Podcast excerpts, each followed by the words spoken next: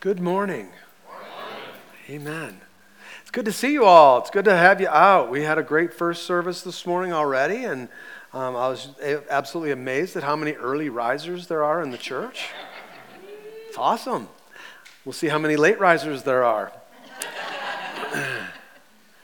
I, um, I, I, we're continuing in our sermon series, Behind the Curtain, because, again, what, what, what's going on behind the curtain, you know, the, the, the illustration that really hit me in my mind was The Wizard of Oz. I showed you the picture a few weeks back, where behind the curtain there was this little guy pulling all the strings and doing all this stuff that was influencing everything that was happening on the other side of the curtain. But when the curtain was pulled back, they found out that what was going on behind the curtain, as much as it was influencing everything that was going around, it was just a sad little old man who really had no power and authority once he was exposed. And that's where I want us to understand that that's what God desires, that's what God longs for with us, is that we would see what's going on behind the curtain so that we could realize the authority and the power that we have over those things that are influencing our culture and influencing the lives of, uh, of many around us and many of us, all of us. We're all influenced by the culture in which we live in. And so we have been looking at in these last few weeks, we've been looking at, uh, we, we said WWED. What would Elijah do? Because what was going on in the days of Elijah, as I told you before, what happened in the Bible is not just what happened, it's what always happens. That's why God gives it to us. He tells us what will always happen. And what happened in the days of Elijah are happening in the days in which we live. So we can look at this and say, what's Elijah? What did he do? Because Elijah brought victory. Elijah stood up when everyone else wouldn't. Amen. And today we are in the days that are like the days of Elijah. I began in, in 1 Kings talking about in 1 Kings chapter 11, just laying the backdrop for what would happen in the days of Elijah. That was where David was king. He was not allowed to build the temple because he was a man of war. And so Solomon, his son, was called to build the temple of God. What an honor. What an impressive, what a massive, what a beautiful structure that God had given him the design, the plan, and then the privilege of building. And Solomon did that. He did it exactly as the Lord said, so that God could be worshiped, so that God could be lifted up, so that God could be exalted, so that the people could be drawn and come to know him, come to that place of worship, right in the middle of Israel, of God's place here. And Solomon was told, don't take foreign wives because they worship foreign gods. And if you do, they will pervert your purity. And Solomon didn't listen. And he took not just a couple wives, he took a whole bunch of them. Wasn't satisfied with 700 wives, so he took 300 concubines. And what God said would happen, and this again, please, church, realize this what God says will happen will always happen. And God said, okay, if you do this, you're going, your heart's going to be taken away, your heart's going to be pulled away. And Solomon, the wisest man ever, thought, not me, I'm too smart for that. Oh, come on. I thought that myself so many times. I'm too smart to fall for that. As I get on my knees in repentance because I fell for that. And so um, uh, Solomon, he, he builds the temple, he takes all these wives, they, they, they, his heart is torn, and, and God says, I'm going to tear the kingdom. And that's what happened. The kingdom was torn in two, it was torn north and south. You had now Israel and Judah. And, church, we live in a day today where the kingdom, and again, this is not replacement theology. This is just what happened then, happens now. It's happening here, it's happening in our, in our country. There's a tearing apart because of the way in which we have, like Solomon, we have gone after other gods. And today we're not divided north and south, we're divided right and left. We, again, and I don't want to, I, I, say we are divided with the liberal conservative, and there's a huge chasm in between. I don't want to make, I want to make sure that I say this that, that that doesn't mean that, well, Christians and conservatives are all lumped together. There's a big difference between a Christian and a conservative. So we're divided in that way. And what happens in all of that is true always. God creates and Satan counterfeits. Whatever God creates, Satan counterfeits. God's the only creator, he's the only one that can create, and Satan all he can do is bring a counterfeit. But if you see if there's something if God created something, then Satan he's going to bring a counterfeit. And, and what I'm talking about specifically today, and I, I brought this up last week, don't get hung up on a term, but I'm, I'm using it in this context. What we refer to as being woke is a demonic counterfeit of being born again. It's the counterfeit of that. And I will say this, church, Jesus said himself, You must be born again. You must be born again. Your only hope of heaven is to be born again. There are not many paths, there is one path, and Jesus is the way. There aren't many ways, He is the way. And He is the one who said, You must be born again. And if you're not born again this morning, there is still time because you can hear my voice. There you can respond to the Spirit of God, and you can call on His name and ask Him to come and to forgive you of your sins and live inside your heart. And He will. You must be born again. But here, this born again, what I'm talking about means that, the, that we've been awakened by the Spirit of God. We've been awakened where the Holy Spirit, who comes to reveal to us our sinful nature, our sinfulness, our fallen way, we've been awakened to the fact that I'm a sinner and I need a Savior. I can't do this. I've tried and I'm totally undone. I need a Savior. Being woke is the counterfeit, and it means being awoken by a demonic spirit that awakens us, that enlightens us to the fact that, no, you know what? I'm a good person. No, I'm okay just the way I am. No, I, am going to accept myself exactly as I am. We've been enlightened to the fact that we're good people, we're not sinners. And that you don't need Jesus. You go ahead and be your own Jesus. You be your own Savior. And so, in this counterfeit that Satan wants to bring. In every single counterfeit, he will try to bring into our lives this, this leading to syncretism. Syncretism is when we take what God says is good and we begin to blend it together with God says with what God says is bad. We begin to accept what God said, okay, God says this is holy and don't do this, and we begin to try to blend them together as one and that is syncretism. We try to take what's good in the church and what is what we think is acceptable in, culturally, but not biblically, and we begin to try to blend that together, forming our own religion. It's called syncretism.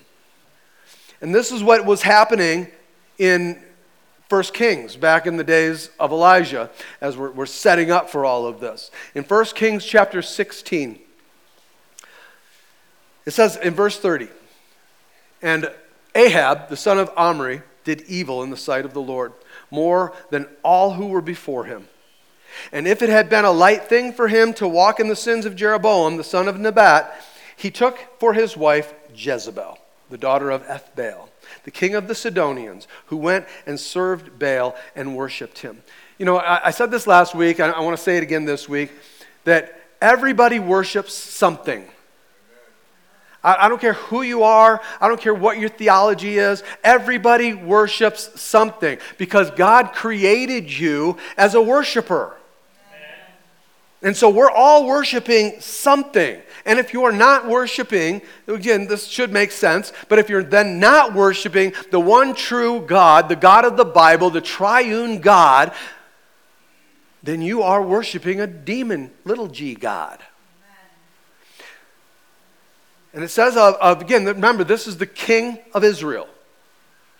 It goes on in verse 32 and says, He erected an altar for Baal in the house of Baal, which he built in Samaria. And Ahab made an Asherah. He made an Asherah pole. As I told you last week, an Asherah pole was really, it was nothing more than a marquee that says, Come have sex as a form of worship here. Because that's how they worship. That's how Asherah was worshiped. And the pole was nothing more, it was a phallic symbol that was used to draw people in to this kind of demonic worship. And remember, this is all happening in Israel. And he says, Ahab did more to provoke the Lord, the God of Israel, to anger than all the kings of Israel who were before him. So, what you see in Israel is you have the, the worship, the temple worship, being brought together with the worship of other gods, many gods, and it reveals itself in syncretism. Blending together, making acceptable what is of God and what is of the culture, and bringing them together. And, church, I want you to see this.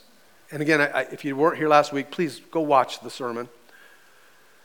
Because whenever there is syncretism, what ultimately will happen whenever there is syncretism, bringing together the, the things of God that are acceptable and the things that are not acceptable, blending them together, every single time it will lead to apostasy.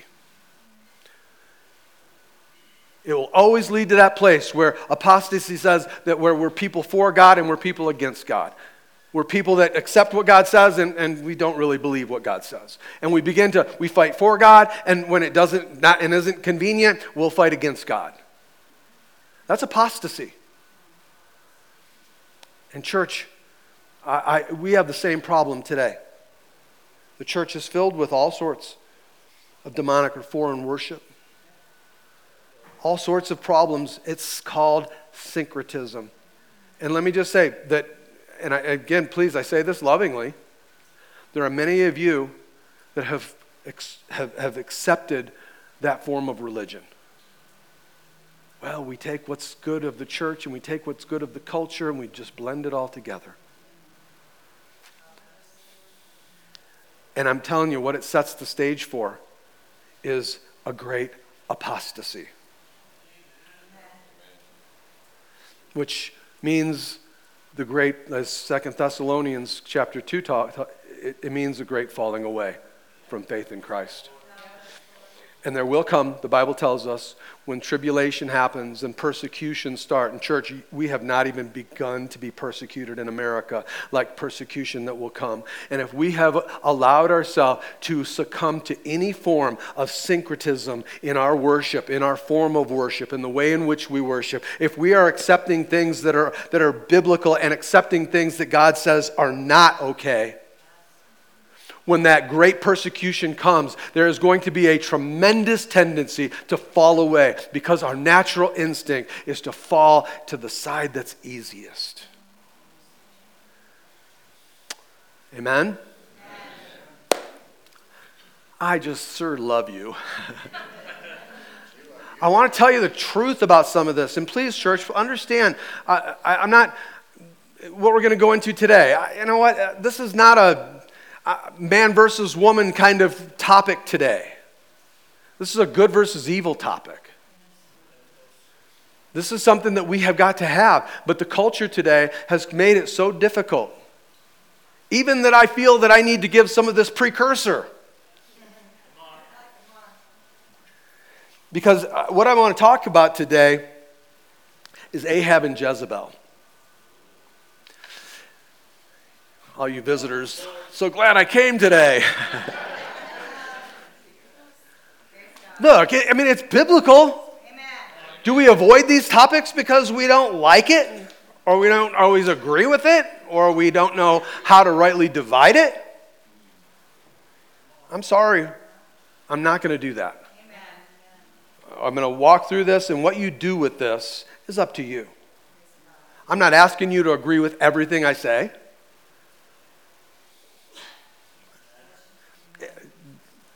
What I'm asking you to do is to be godly. And if we don't agree, it doesn't have to become divisive. What the enemy will want to do is create a division. He wants to divide. And there's always a place where, you know, there's always this desire to divide. You know, the church has always been divided. We're, you know what? We're divided, but we're, we're divided between the Baptists and the Pentecostals. You know, the, I mean, we've got all of these divisions in the body of Christ that are never intended to be. And today, the divisions have become even more widespread. They have become divisions between men and women. And it's not intended to be that way. And the sermon today is not intended to be that way. If you take it that way, you have given yourself in to your self belief rather than what is biblical. Now, again, doesn't mean you have to agree with everything. Okay? But I'm going to tell you what I feel the Lord laid on my heart. And I will tell you this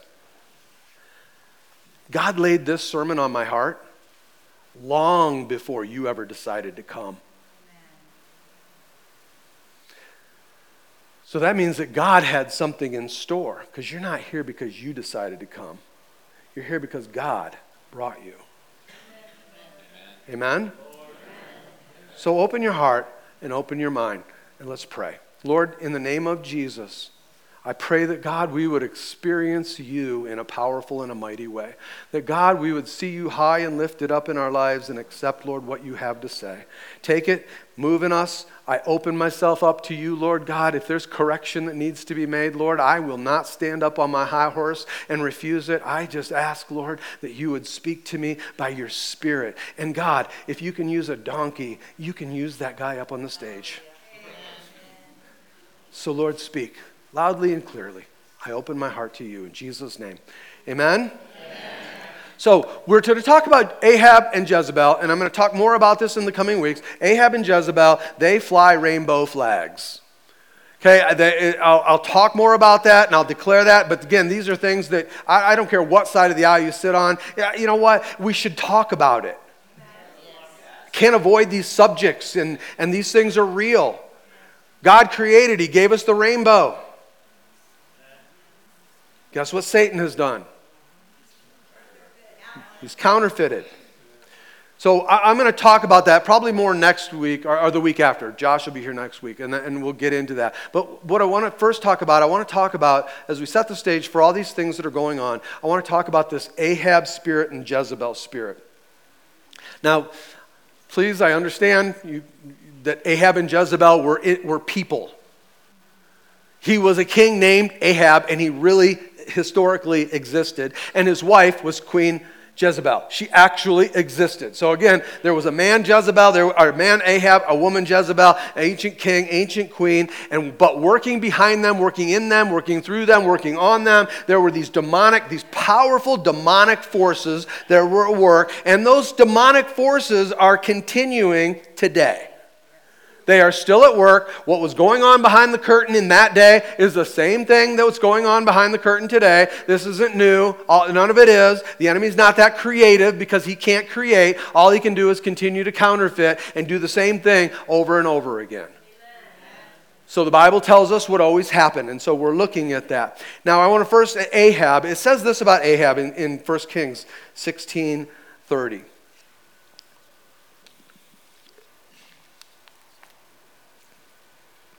Ahab did evil. Ahab did evil.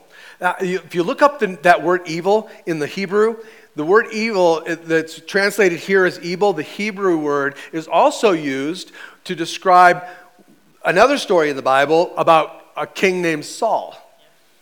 And that evil word is translated when it describing what Saul was going through, that same word is translated as a demonic or a tormenting demonic spirit. So, again, Ahab was overcome with this demonic spirit. He was powerful because there was a spirit at work in him. It just wasn't the Holy Spirit. It was a demonic spirit. And Ahab, the son of Omri, did evil in the sight of the Lord. He, he gave in to that demonic spirit in the sight of the Lord, and he did more than all, more evil than all of those who were before him. And then if you move ahead you, you come to 1 Kings chapter 21. And in 1 Kings 21, verse 25, it says, There was none. Church, there was none. You're looking at, at, at all these people, and you're saying, There is none, God says, who sold himself to do what was evil, who sold himself to this demonic, tormenting spirit in the sight of the Lord, like Ahab, whom Jezebel, his wife, incited.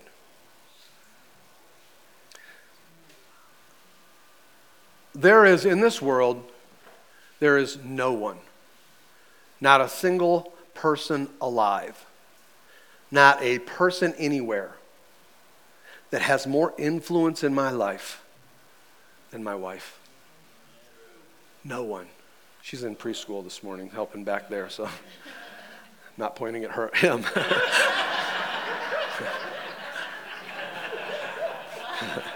Just for the visitors to know. My wife's back in the back. and I actually have one. she is wonderful.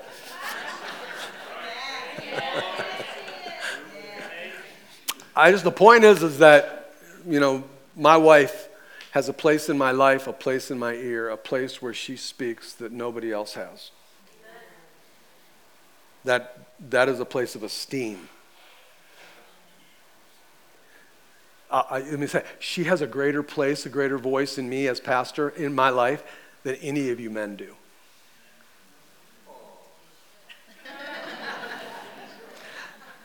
I just don't want you to see this as a chauvinist kind of thing. I want you to see this as God has it. Because what Ahab did, he sold himself. And I don't know what kind of influence she had. All I know is she had influence.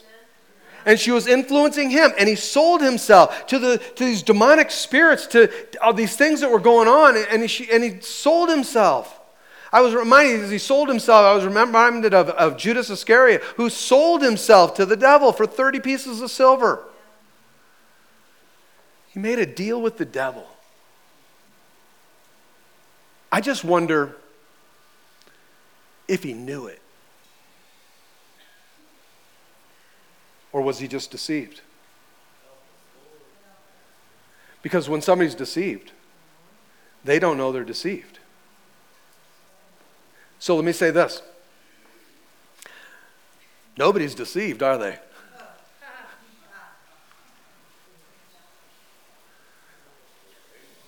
Yeah, we just don't know it.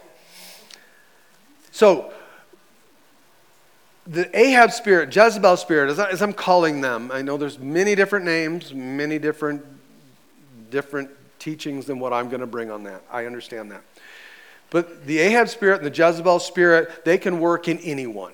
They can work in a man, they can work in a woman. They can, ha- they can have their way and, and do what they can in any. I will say that typically, like the Ahab spirit, is typically going to work in a man because, again, uh, let's face it, men and women are different. And therefore, there's different tendencies and different characteristics and different things that I may find as a weakness that my wife doesn't. And so these spirits that are at work will have influence in me as a as a Ahab spirit. They just are more typically bound to men than they are to women. Doesn't mean they can't work in both. They absolutely can, just as the Jezebel spirit can. But from experience, Ahab tends to work in men. And I will, for the sake of the men, choose my words carefully. The Ahab spirit will cause men to be passive weak, fearful, afraid, cowardly. But they don't know it. I think, again, these guys make me more angry than many other guys will because they don't do anything. And that's the problem. That's the problem. Look, uh, evil does not stop itself. Evil will never stop itself. Evil in our world will never just stop. It will never do that. Our nation, evil will never stop. In our country, in our city, in our church, in you, evil will never stop until we make it stop. Evil will continue. Yet, there's Ahab men who won't do anything. And those who are passive to not step up and stop the evil that God has ordained you and called you and empowered you to stop, you are complicit with that evil. I, uh, I, I, once had a, a counseling, a young lady, their family came to our church. It was years, it was back where I came from. And they came in and sat down for some counseling. And this young lady, this teen girl, who was a part of our church, started to share how she had been repeatedly sexually assaulted by a boyfriend that she had that was a, an unchurched, ungodly boyfriend. And she's describing what happened to her. And she's getting more and more angry. And she's getting more and more angry with her dad. And he kind of looks at me like, and I'm like, oh, don't look at me. and he says, I don't know why she's so angry. I didn't do anything. Exactly, you Ahab.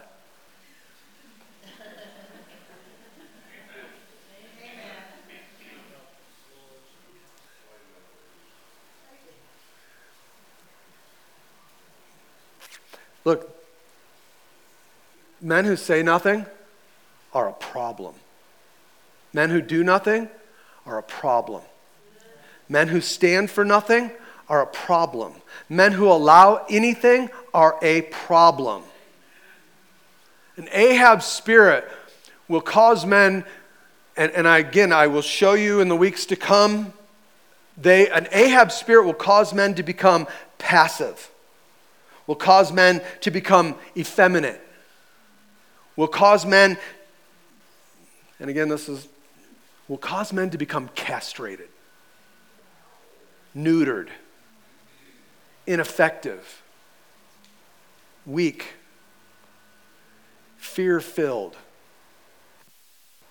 avoiding confrontation, avoiding responsibility, and especially avoiding spiritual responsibility.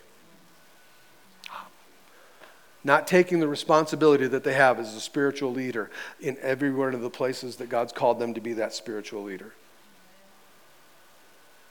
And that's a problem. It's passivity. And the Ahab spirit is what will cause people to be passive. And the Ahab spirit, again, the spirit can cause a person, a man, woman, anybody, but it can cause a person, you know, say a man to be, uh, this Ahab spirit will cause him to become passive at work. But usually, the Spirit is not necessarily at work. The Spirit most shows itself obviously to manifest in the home and in the church. I know all you guys were thinking, wait a minute, I thought this was supposed to be, you're not supposed to be getting on us. Sorry.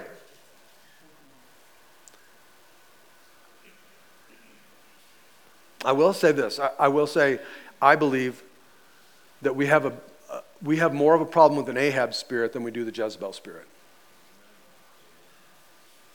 And all the men said, Amen. a guy usually in this position where he has, uh, he's, he's under the influence of this spiritual force normally uh, will have a wife that is controlling, a wife that is dominating, a, di- this, a Jezebel. And again, I'll talk about that. Maybe she responds in controlling ways. Maybe she can speaks words into his life that shouldn't have been spoken, things that as truth that are not truth, and she uses her influence to bring him into a place of, of wrong thinking. Again, not succumbing to the spirit. And what happens is in Ahab's spirit loves to be in leadership. They're weak and passive, but that's the way they act at home. At church, I want to be in the leadership position. I want to be on the board. I want to be in the inner place. I want to be involved in all these leadership places. I, I, want to, I want to be that. I mean, you will find that men that are under the influence of an Ahab spirit love to go to seminary, love to go be taught the Bible, love to go, ta- they want to know all these places where we can begin to, you know, trick them knowing enough scripture to be dangerous, knowing how to twist the scriptures and manipulate the scriptures to mean what they want so that it confuses people. And they love to run the church. They love to be on the board. They love to be all these things. There are those, I mean, they just want to be the pastor. People sitting out in the congregation, not this one,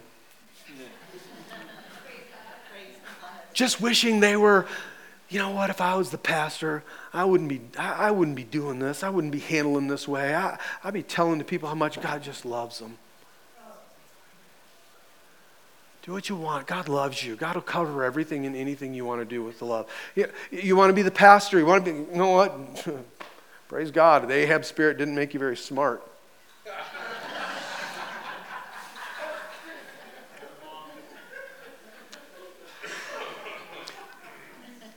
Look, if Satan can get an Ahab into church leadership, then the battle has been won. Because when evil comes, when the wolf in sheep's clothing comes, those leaders won't stand up and shepherd. They will not stand up and fight. They will surrender. They will not proclaim, Thus saith the Lord. They will begin to negotiate with demonic entities. Ahab is alive and well. And it's a passivity, and a passivity that works in concert with this Jezebel spirit. Amen? Let me just now tell you a little bit about Jezebel. Jezebel was a woman. I, again, please, she was an absolutely, she was a woman, an individual woman that working through her there was powerful demonic entities, forces from hell. And again, they are working today. And, and I'll, again, I'll prove it to you. They lived, Jezebel and Ahab were the king of, of Israel, and they were the kings 3,000 years ago. That's when all this story was happening. It was 3,000 years ago. And so you got 3,000 years ago, and then a thousand years after that, which was when Christ came, a thousand years after Christ he came, he lived, he died, he arose, he went to heaven, he sent the Holy Spirit, and he begun to bring revelation, and he anointed men and women to, re, to, to write the Bible, to give us the scripture. And so, as the Holy Spirit is bringing these anointings and this inspiration to men, there was a man on the island of Patmos. And God begun to bring revelation to him. And he wrote a book, so just so called Revelation. And in Revelation 2, Jesus, he, through, through John, he, in, in the book of Revelation, Jesus says, and he's speaking to the church at Thyatira. And listen, any church, any church who tolerates Jezebel is a church at Thyatira. He says, I have this against you. You tolerate. You tolerate. All you need to do, if you want a Jezebel spirit to run loose and overtake your, your life, your family, your church, is tolerate it. Tolerate it. You tolerate what? That woman, Jezebel. Now, this is revelation. This is obviously a different woman. Okay, I'm smart enough to know that. Thousand years later, it's a different woman. Now, I, in most commentaries, everything that I read, said, you know what, this was probably not her real name. Just because nobody in the church named their kids Jezebel. So more than likely wasn't her name. I don't know. I, you know what? And whatever your thoughts on are that, it doesn't really matter. It doesn't change what I'm talking about. It's the same name, the same spirit, the same named spirit. It's this Jezebel spirit that's working in and through a woman, whether she's her name was Jezebel or not. It's working through this woman who got herself into the church. And I will say, she got herself into this place of church leadership because all of the men, especially the male leaders, were a bunch of Ahabs. And again, you've probably been to some churches like that. And I, and I want to be very, very clear. This is not, again, I, I'm not being sexist here. We absolutely love women. We absolutely love children. We love them and we want them to be cared for. It sickens me the way that some of our, the, our, our, our wives and some of our children are treated. It's not right. There is a biblical way in which God has called us as men to lead and to be that person that would take care and protect for our family, not dominate them. Listen, if you're dominating and domineering your wife and your children and thinking they need to submit to you because you're the boss and everything you say goes, you are walking in syncretism and you are not far from apostasy.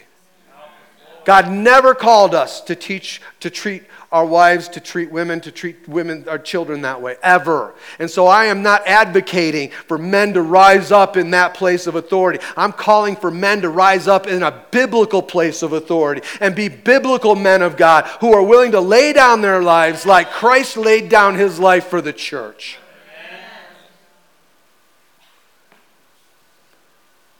Guys, when's the last time you washed your wife's feet?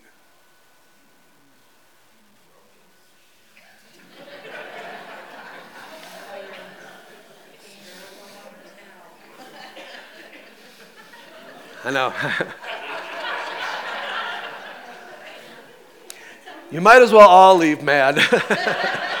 no, this is good news.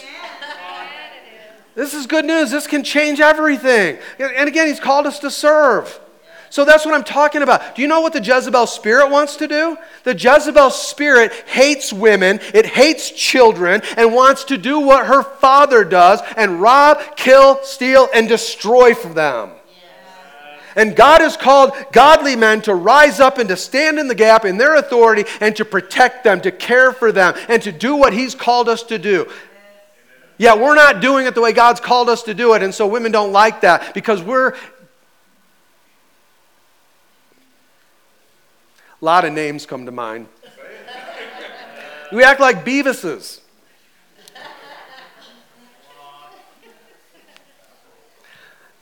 Look, I'm just, I'm just saying, I, look, I, I, don't, I don't, don't want to see weak men letting Jezebel spirits children.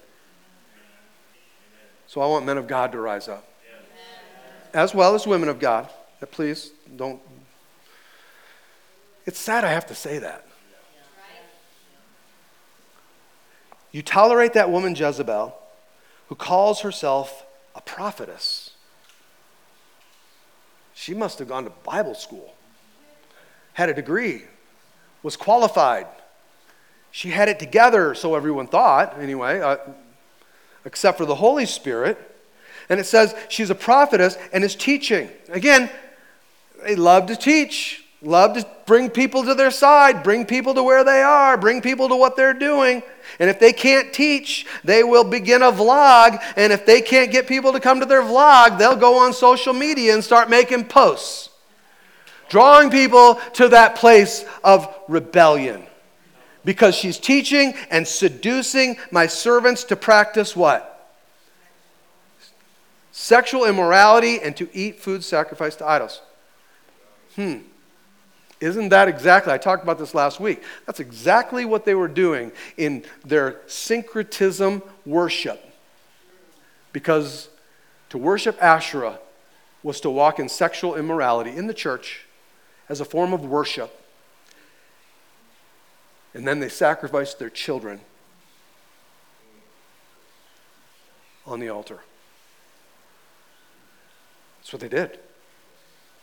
In church, She's seducing my servants to practice sexual immorality, to, to, to take what was of God and what was not of God and to bring them together. She was teaching them syncretism.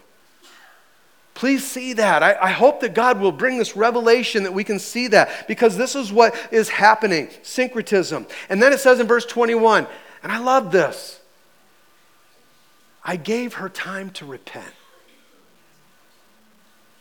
I am so thankful that God did not bring judgment when I deserved judgment to come, but God gave me grace and He gave me time to repent.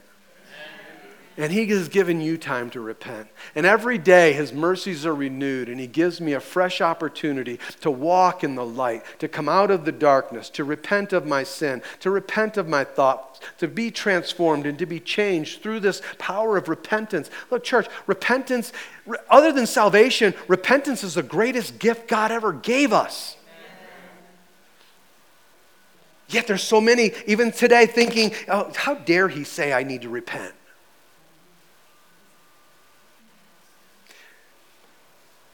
He gave her time to repent. But she refused to repent of her sexual immorality or her syncretism, her foreign worship. She, he, she refused. And behold, I will throw her onto a sickbed, And those who commit adultery with her, those who, who join with her, those who become one with her, I will throw them onto a sick bed, and those who commit adultery with her, I will throw into great tribulation, unless, unless they repent of their works. You know, I'm just going to ask you Have you been entertaining a Jezebel spirit? A spirit that wants to make you just fight any kind of authority. Do you have friends that you're hanging with that you, you know are a Jezebel?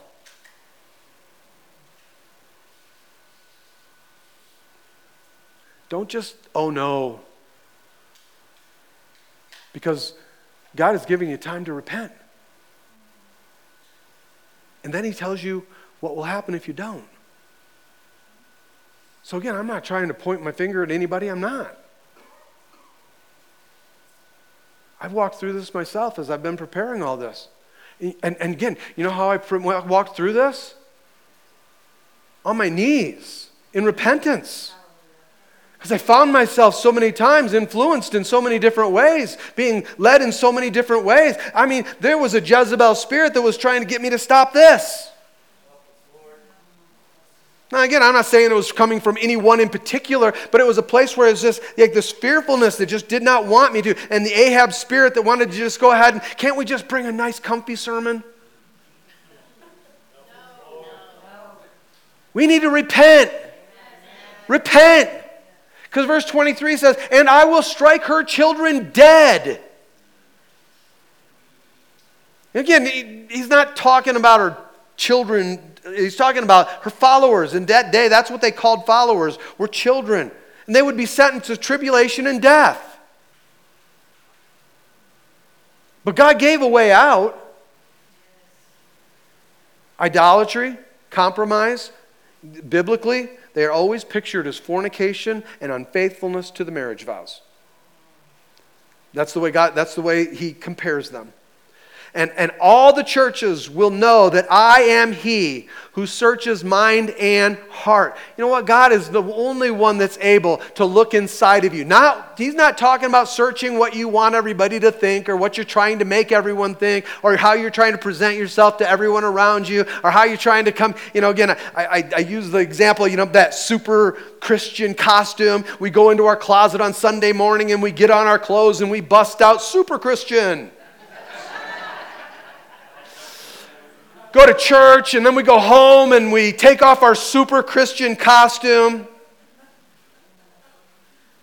put on the old self.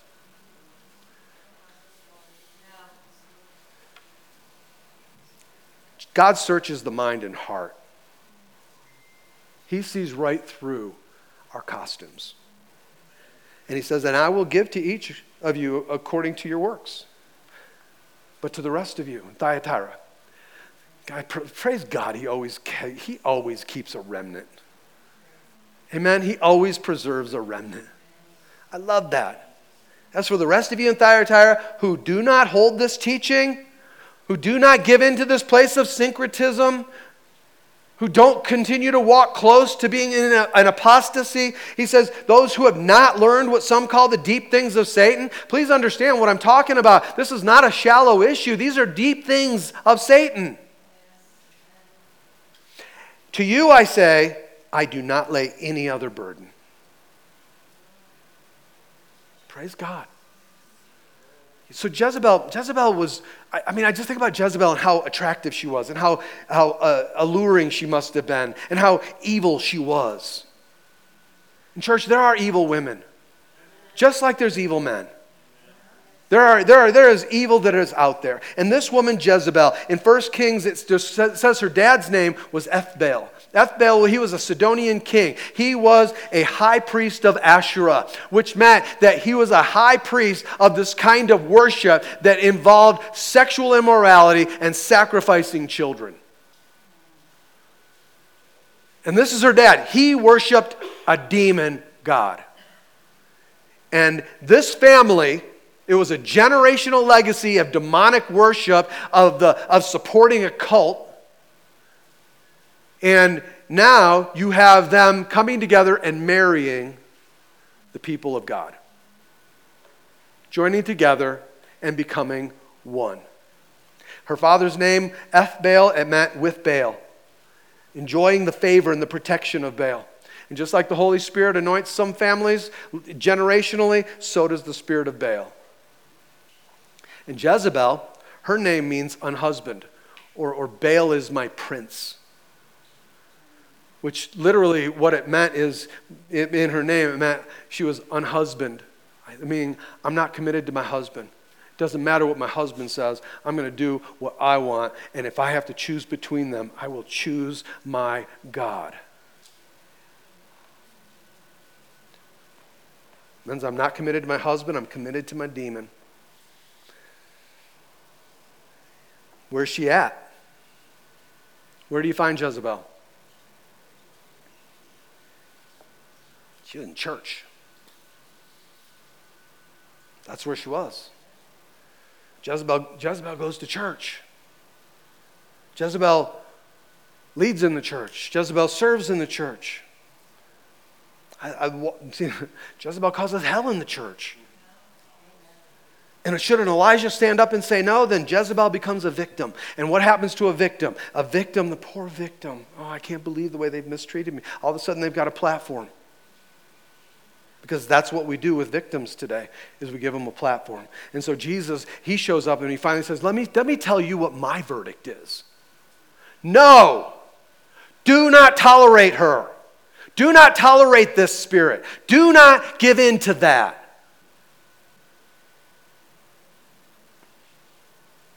Amen? Amen? Oh, what Jesus was telling her. And, and you know what? He's showing us in all if you don't tolerate a Jezebel, there will be a price to pay. You will have to pay a price. There will be an attack that will come. There will be there will be pickets and threats and all sorts of things that may come against you as people stand up and say, "No, you know what? That is so I guarantee you, you know, it will happen." Same demon, just a different day. And again, it can be male or female. It can be an attack that can come on either one. It can be a man or a woman that's attacked by this Jezebel spirit. Absolutely. But it causes somebody to become just so fiercely independent that they reject every kind of authority and they won't come under any kind of authority. Exercising the supernatural authority that they now are smarter than everyone else. They know better than everyone else. And it comes through the demonic realm. And they become scheming and they are controlling and they are threatening. And if that that doesn't work, then they begin to manipulate you and try to work through manipulating you personally. If that doesn't work, then they'll throw a fit and try to bring confusion to you where you begin to think, well, man, did I make a mistake? Was I wrong there? Maybe that wasn't so bad. Should I have called them a Jezebel? if that doesn't work, they will attack you personally, come against your character assault you personally. And if that doesn't work, they'll go on social media and start making posts so they can gather together all the Jezebels they can find and create a mob that comes against you. Jezebel spirit hates the Elijah spirit because the Elijah spirit is the Holy Spirit. That's why the Elijah spirit went to Elijah. That's why the Elijah spirit went to John the Baptist. And Jezebel hates the Elijah spirit. Do you know why, in, in the scripture, you know why Jezebel hated uh, Elijah? Because he would not tolerate her. He said no. In church, sometimes you just have to say no. Sometimes you just need to stand up and say, no, that's not right. Sometimes you need to stand up in the authority that you have in the power of God's word and declare, no, this is what God says. There's a time to stand up, there is a time to walk away, there is time to break off a relationship. And I'm not talking about your marriage.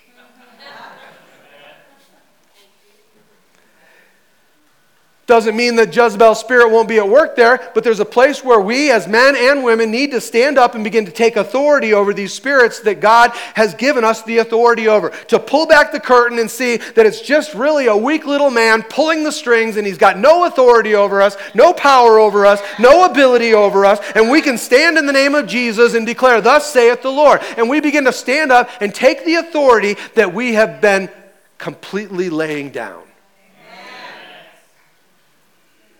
But some of you won't have that conversation. Some of you just will not enter into that conflict. Some people are just not willing to draw the line,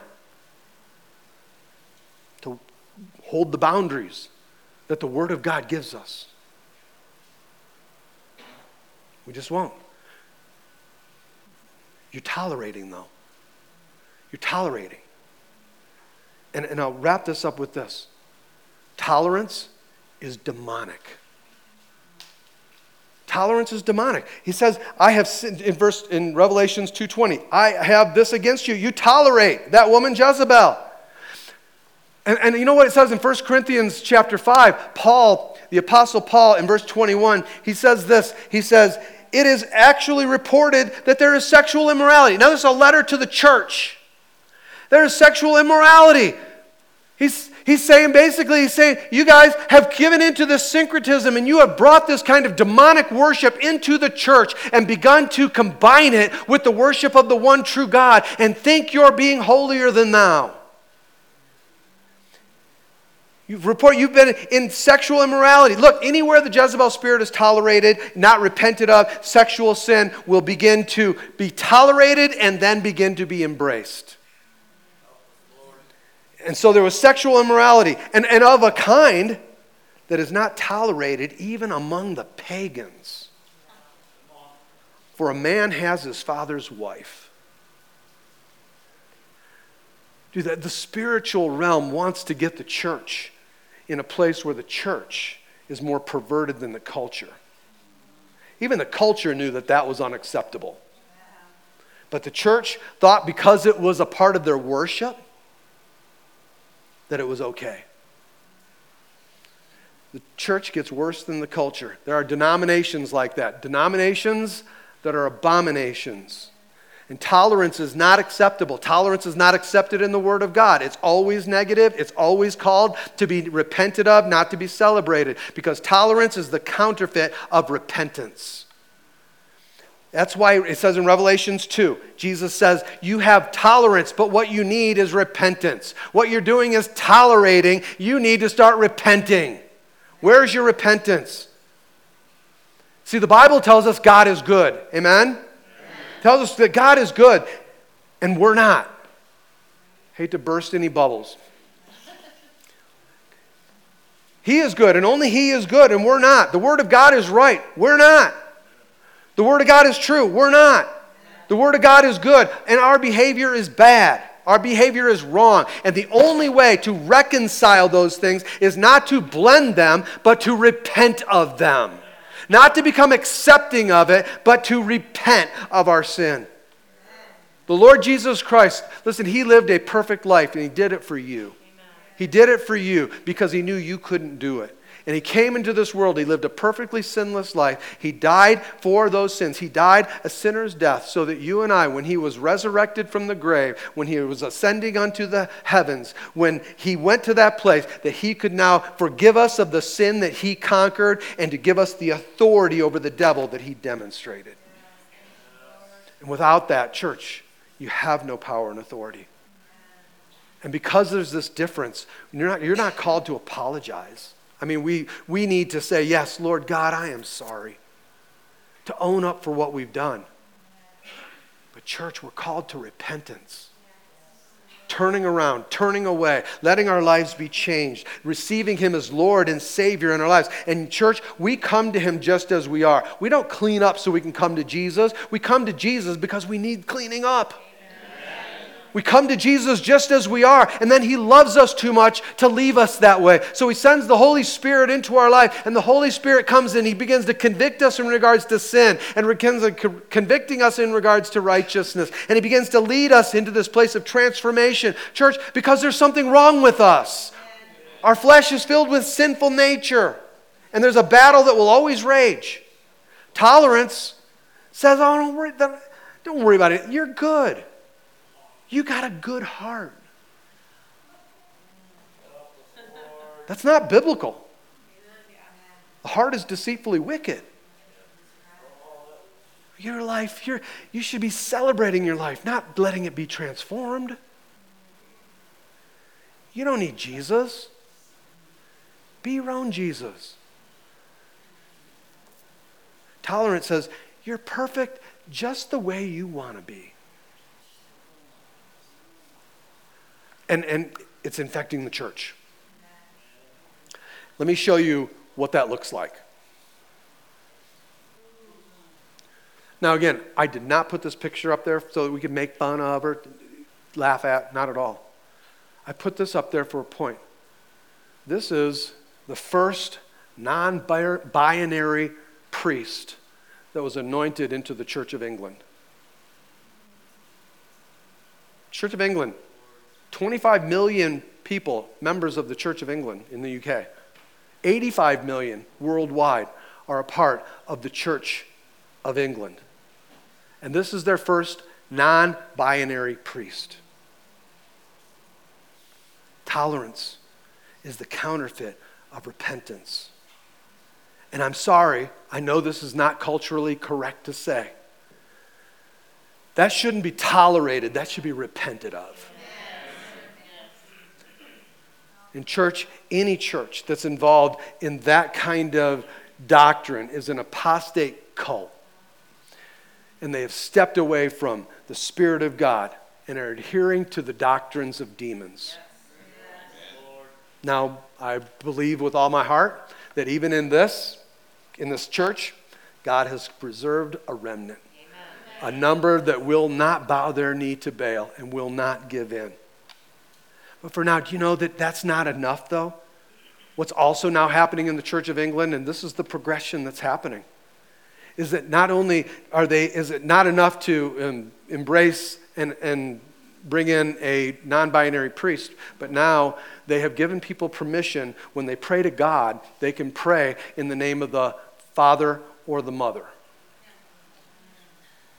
So it's not enough to have a non binary priest.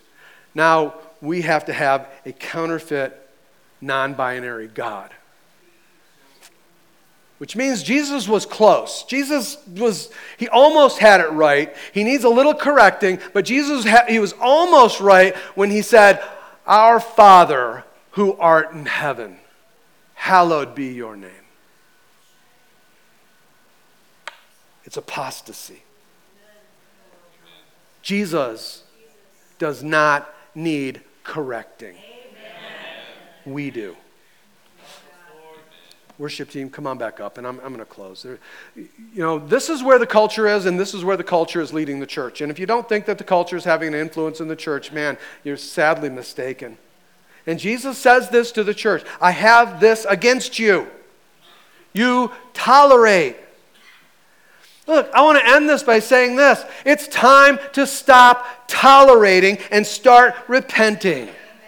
It's time to stop hiding our face in fear and start rising up in faith. It's time to stop being silent and start speaking out with the voice that God has given us. Thus saith the Lord in the culture in which we live. It's time to stop being weak and timid and afraid and start rising up asking the Holy Spirit for the boldness that He will give us in the day and age in which we live. In these days of Elijah, we need the Spirit of Elijah, the Spirit of Elijah to come and to bring those that are called out of hiding. It's time for the church to stop hiding between the walls of the church and start going out, as we say every week, and being the church. Go being a voice. Go holding back evil, standing against wickedness, standing for what God says, and declaring, Thus saith the Lord. Taking our places as the ambassadors of the kingdom of God that have been sent here with reasons and purposes. So, Let me ask you this question Where are the Elijahs? Where are the Elijahs?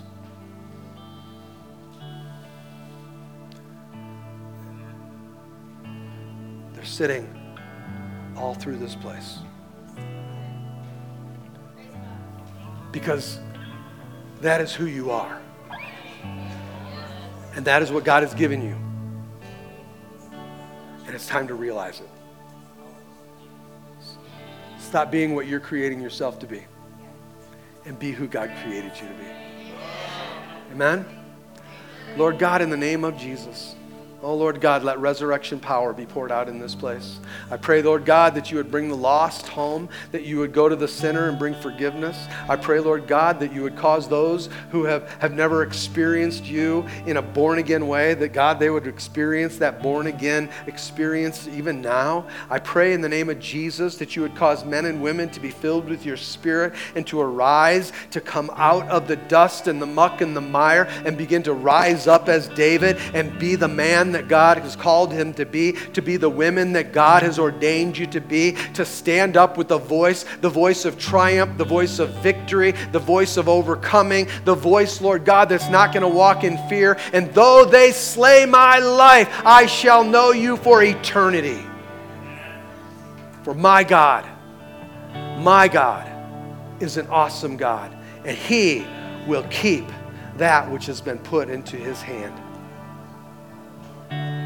So, Lord God, I pray for the church to arise, for the church to be the church. Thank you, Lord. Thank you, Lord. Where are the Elijahs?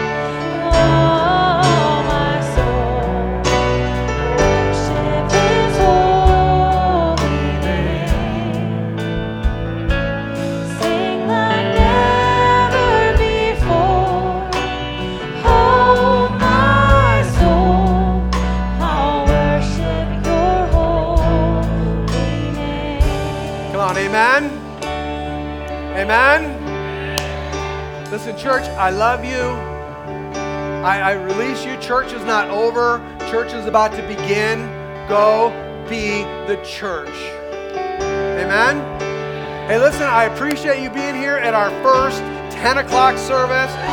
Amen. Our first 12 o'clock service is starting in about 15 minutes. If you're still here at that time, we lock the doors and you have to stay again. Thank you all. God bless you. I love you. Have a beautiful day. Come on, let's sing this as we go.